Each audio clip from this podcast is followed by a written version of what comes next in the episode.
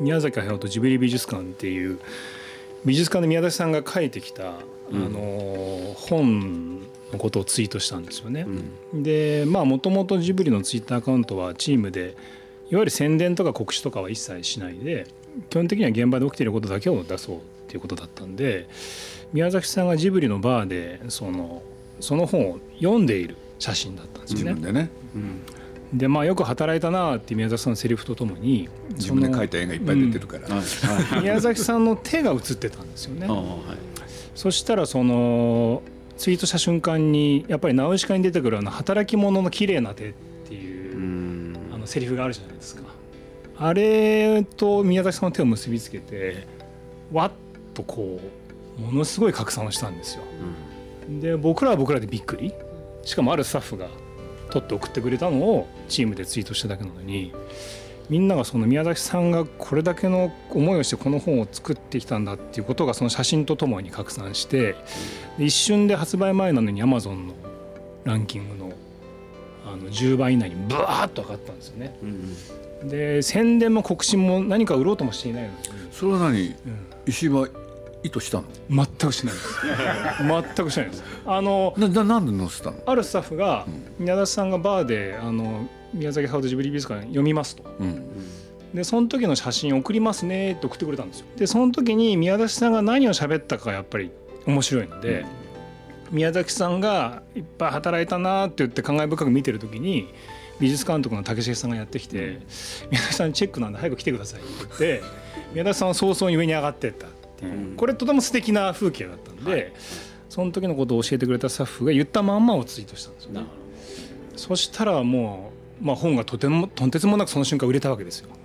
あこれってすごい素敵なことだなう、う。ん、働き者なんですよね、いやそんなに迷惑そうな 改めて言われなくてもね働き者ですよね。本当によく働くんですよ。素晴らしいことです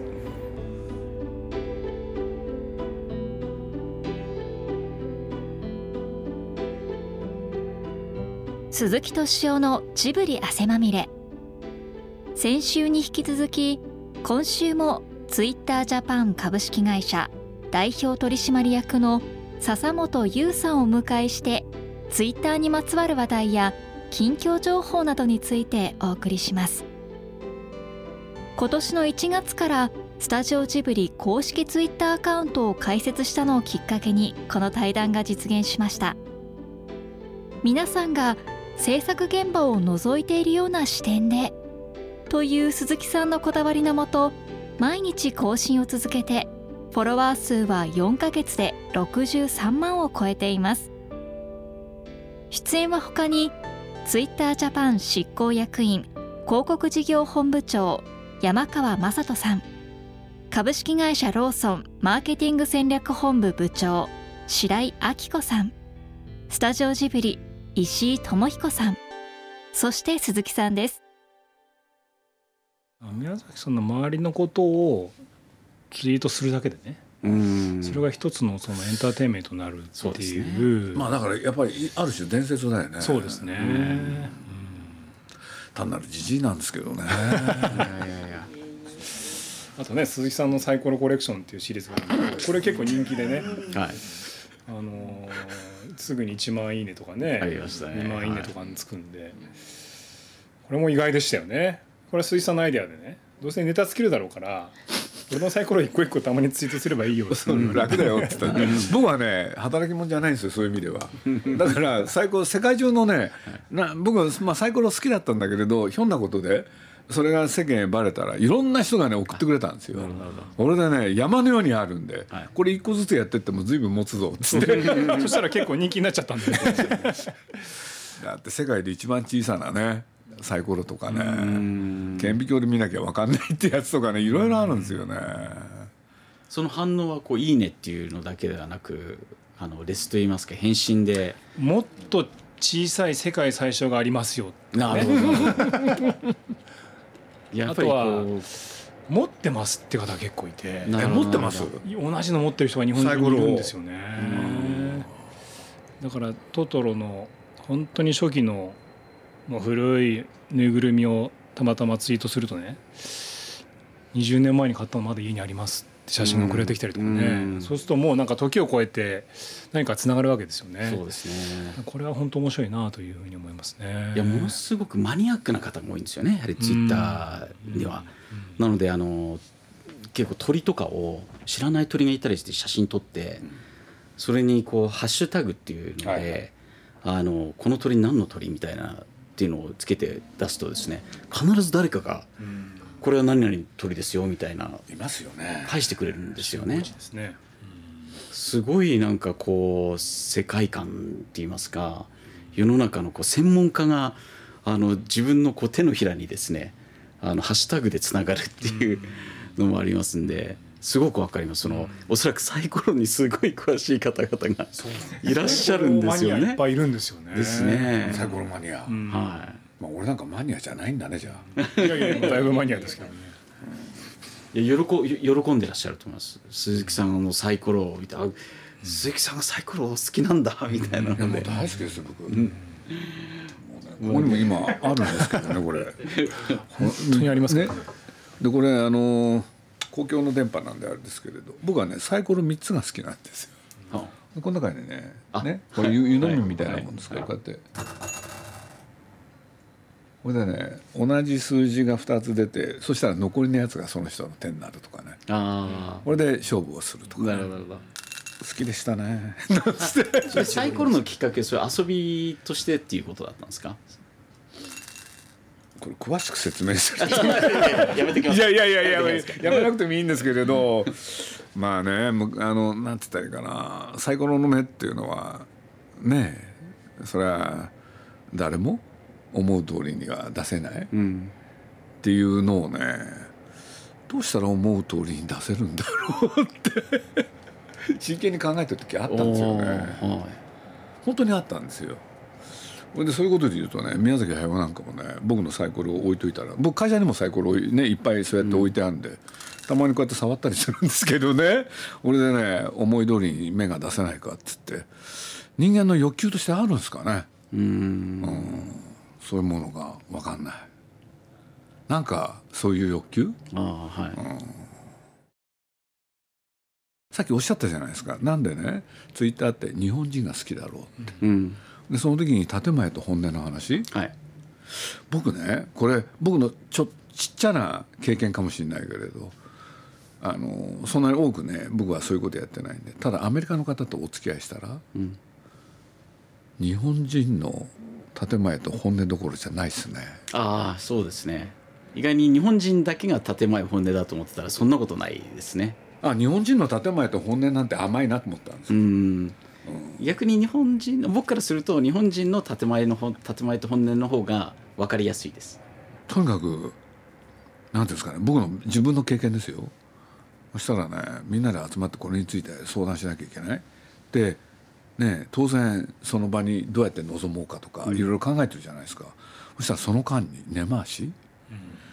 うん、日本人の根回しどころじゃないですよね、はい、パーフェクトな根回し、うん。つまり、その場に集まった時にはもう結論出てるんですよ、だから一切議論なし、あれショッキングでしたね僕。実を言うと最初それを経験して後に何回も経験するんですけれどなんだ日本なんて根回しやってないじゃんって、うん、っていうのは僕の感想なんですけれどでもそうするとさっきのやつが気になったんですよ。うん。ね、要するに建前と本音の日本人だから、ね、日本人は向いてるみたいな話あったじゃないですか。うんうん。そうするとえアメリカ人はじゃあどうなのって。そうですねそうですね、うん、いやあの実際にですねツイッターアメリカでのツイッターっていうのは、うん、結構実名で使われる方が多かったんです。はい、あのハッシュタグとか、うん、日本でのこうツイッターの使われ方っていうのは実は逆流を今し始めていて日本での使い方が。使い方が逆に向こうの方で使われるようになってきてるので、まあ、そこはもしかしたらこの数年後にはまた変わってるかもしれないですねアメリカの使われ方っていうのが。いやアメリカ政治もロビー活動が重要ですし、うん、まあ、僕らのビジネスの中世界ではあのソーシャライズするっていうことが大切って言い方をされるんですけども、はい、つまり根回しですね。そうですよね、その事前にソーシャライズしといて、うん、会議ではもうちゃんちゃんと終わらせようっていう。はい。なので全然アメリカも本当は日本と変わらないなとは思ってるんですけどもツイッターの使われ方に至っては日本の方が最初にそういう日本人的なこう文化が反映されたんじゃないかなと思いますよ。ね。なので、まあ、我々にとってはそれがすごく良かったですね。日本人の本音と建前ってどっちかっていうとあの優しさがありますよね。はい、直接言うことよりも、うん、遠回しに言うところの優しさがある本音と建前だと思うんですけど、アメリカはどっちかっていうとそのビジネスライクって言葉があるように、うん、ゴールに向けてどういう顔を使い分けるかっていう、うん、その意味での、まあ、言ってしまえば本音と建前みたいなところだと思うので、うん、おそらく多分根本的に種類が違うと思うんですね結果としては一緒かもしれないけど見えてる結果として。じゃあ本当は別の言葉を発明しなきゃいけないですね。日本人は確かに本音と建前って言ってるけれどアメリカ人の場合はねそのそれにふさわしい日本語を考えるっていうのかそういうことなんですかね。うん、そうな気がします、ね、うん、なるほどね。優しさが前提に立ってる本音と、うん、それ今言われてなるほどなとちょっとそう思いました。いやだって僕もその本当にねそんな多くの人と付き合ったわけじゃないけれどまあとにかく皆さん徹底して例えば自分の家族についての話は一切しないとかね、そうですよね。そうですね。まあその話ができるようになるのには時間がかかるかもしれない、ね、だから僕なんか言われたですよね。今日は日本人にならせてくれって、うん、何かなと思ったら息子の話なんですよね。でアメリカの自分がいてね。自分の仲間にこの話をするかって言ったら一度もしたことがないって、うん、日本だからだ。鈴木だからだって言われてね、うん、面白いなと思って。そうですね。いやそういうのも結構ツイッター上では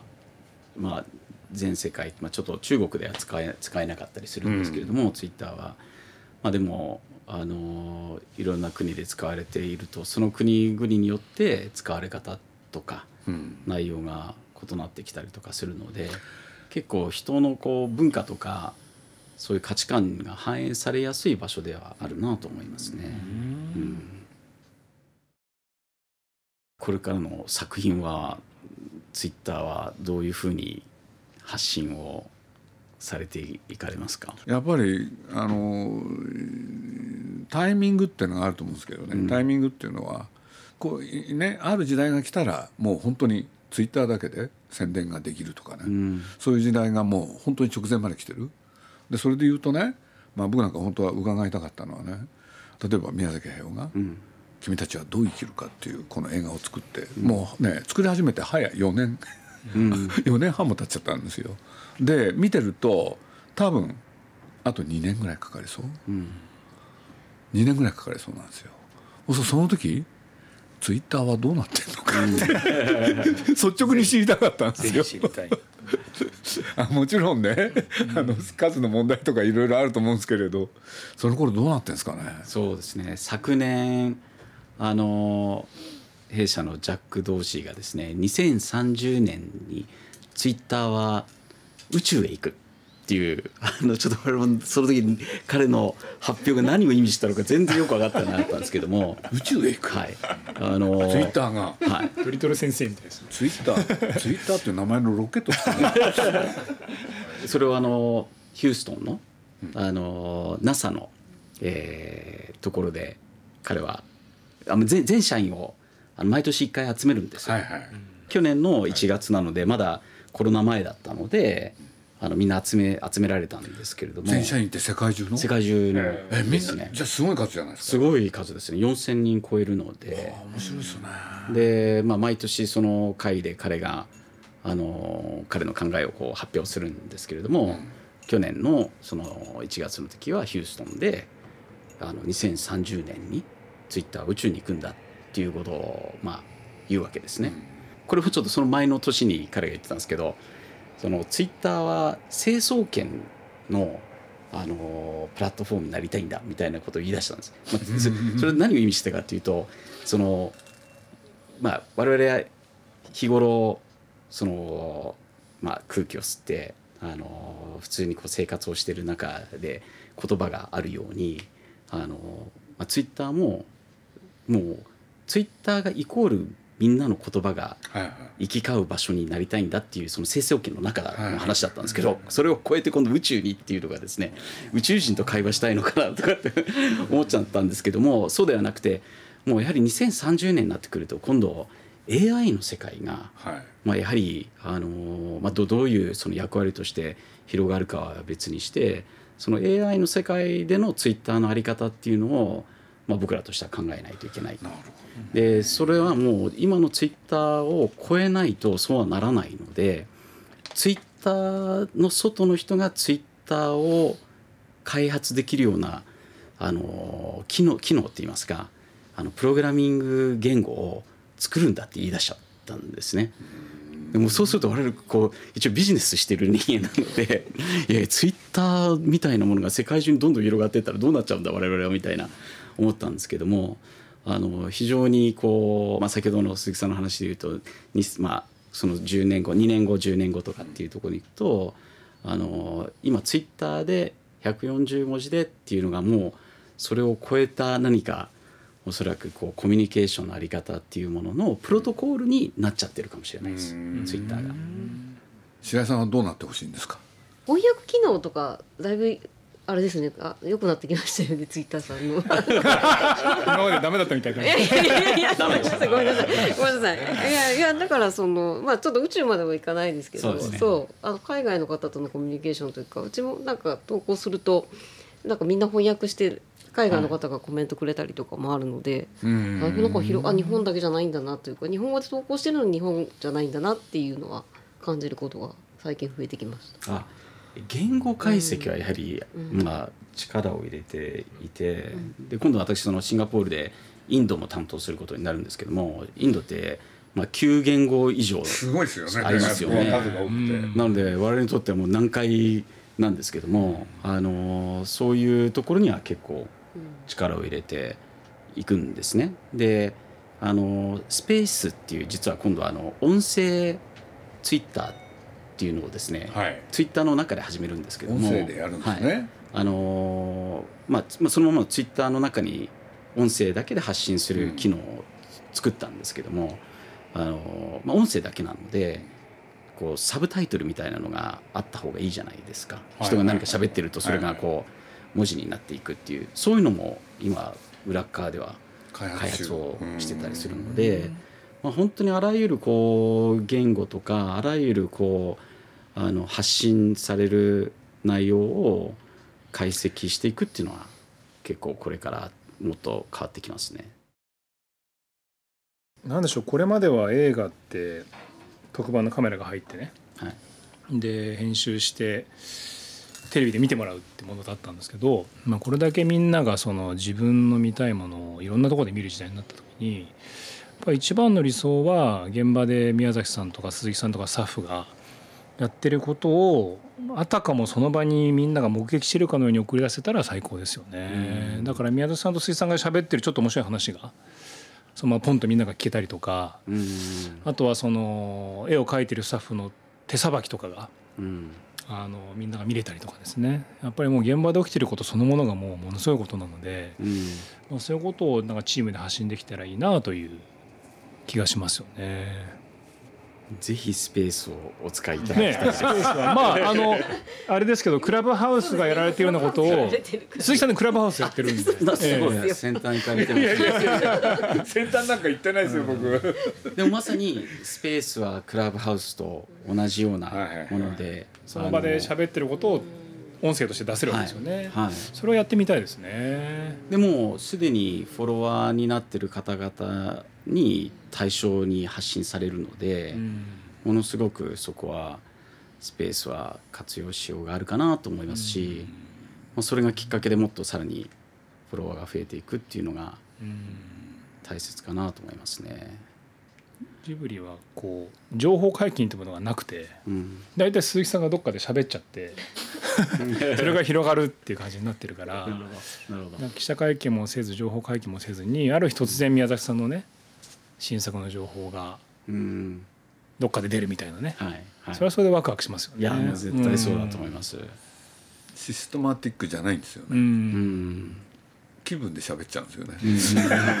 でもそれで何の問題もないというかむしろその方が嬉しいですよね。いやと思いますね。であと我々結構あのフォロワーってそのアカウントツイッターのアカウントにまあそれこそその何百万ってフォローされるローソンさんのアカウントもそうだと思うんですけれどもある意味ファンクラブなんですよね。うんうん、でこのファンクラブを大きくしていくっていうのも大切ですし一方で大きくなかったとしてもそのすごい濃いファンになっている人たちっていうのは勝手に宣伝塔になってくれるので、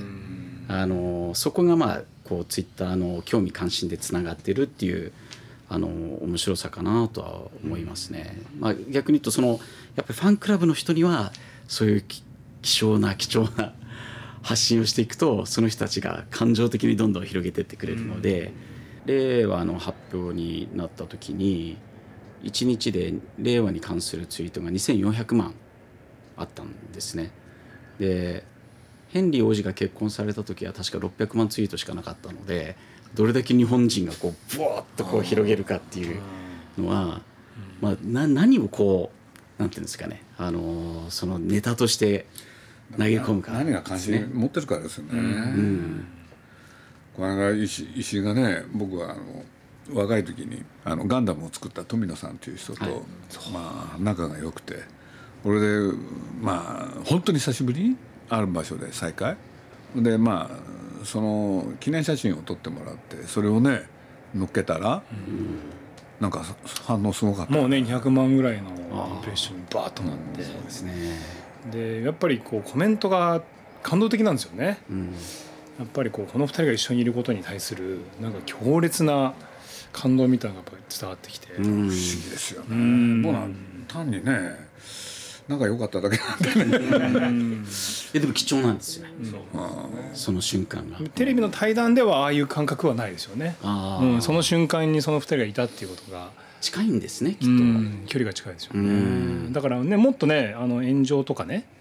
いろんなことが起きるかなと思ったんですけどやっぱりちゃんとそのまあ少しおかしな書き込みに関してはファンの方が、うん。なんて言うんでしょうね守ってくれるというかあの綺麗にね論破してね、はい、その方が上がれないようにね 感心するんですよね。いやもう。要はなんか全く誤解で書き込んでる人を、うん、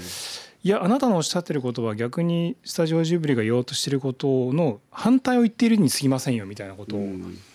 あうまいこと言うなみたいな。とまあその人がシューッといなくなるみたいなね、はい。はい、なんかとてもなんか素敵なファンに守られてる感じがねね。しますよね。だからなんかすさんだ場のようにメディアでは言われがちですけど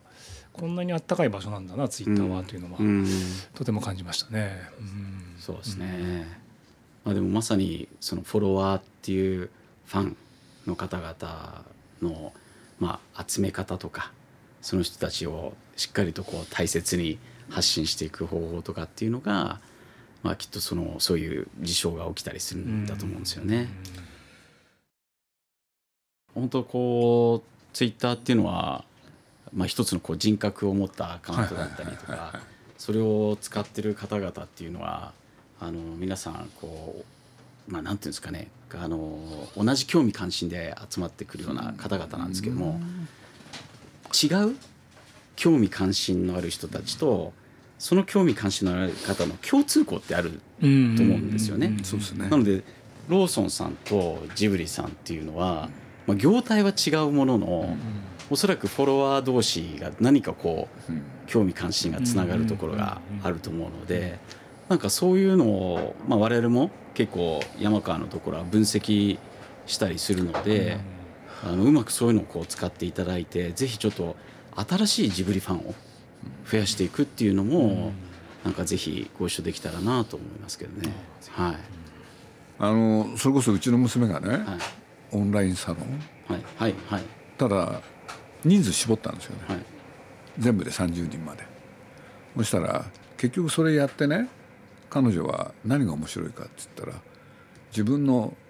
親父を初めて知る面がいっぱいあったんですよ。運営がうまいの SNS ええ。ー、ツイッターでフォロワー集めて、はい、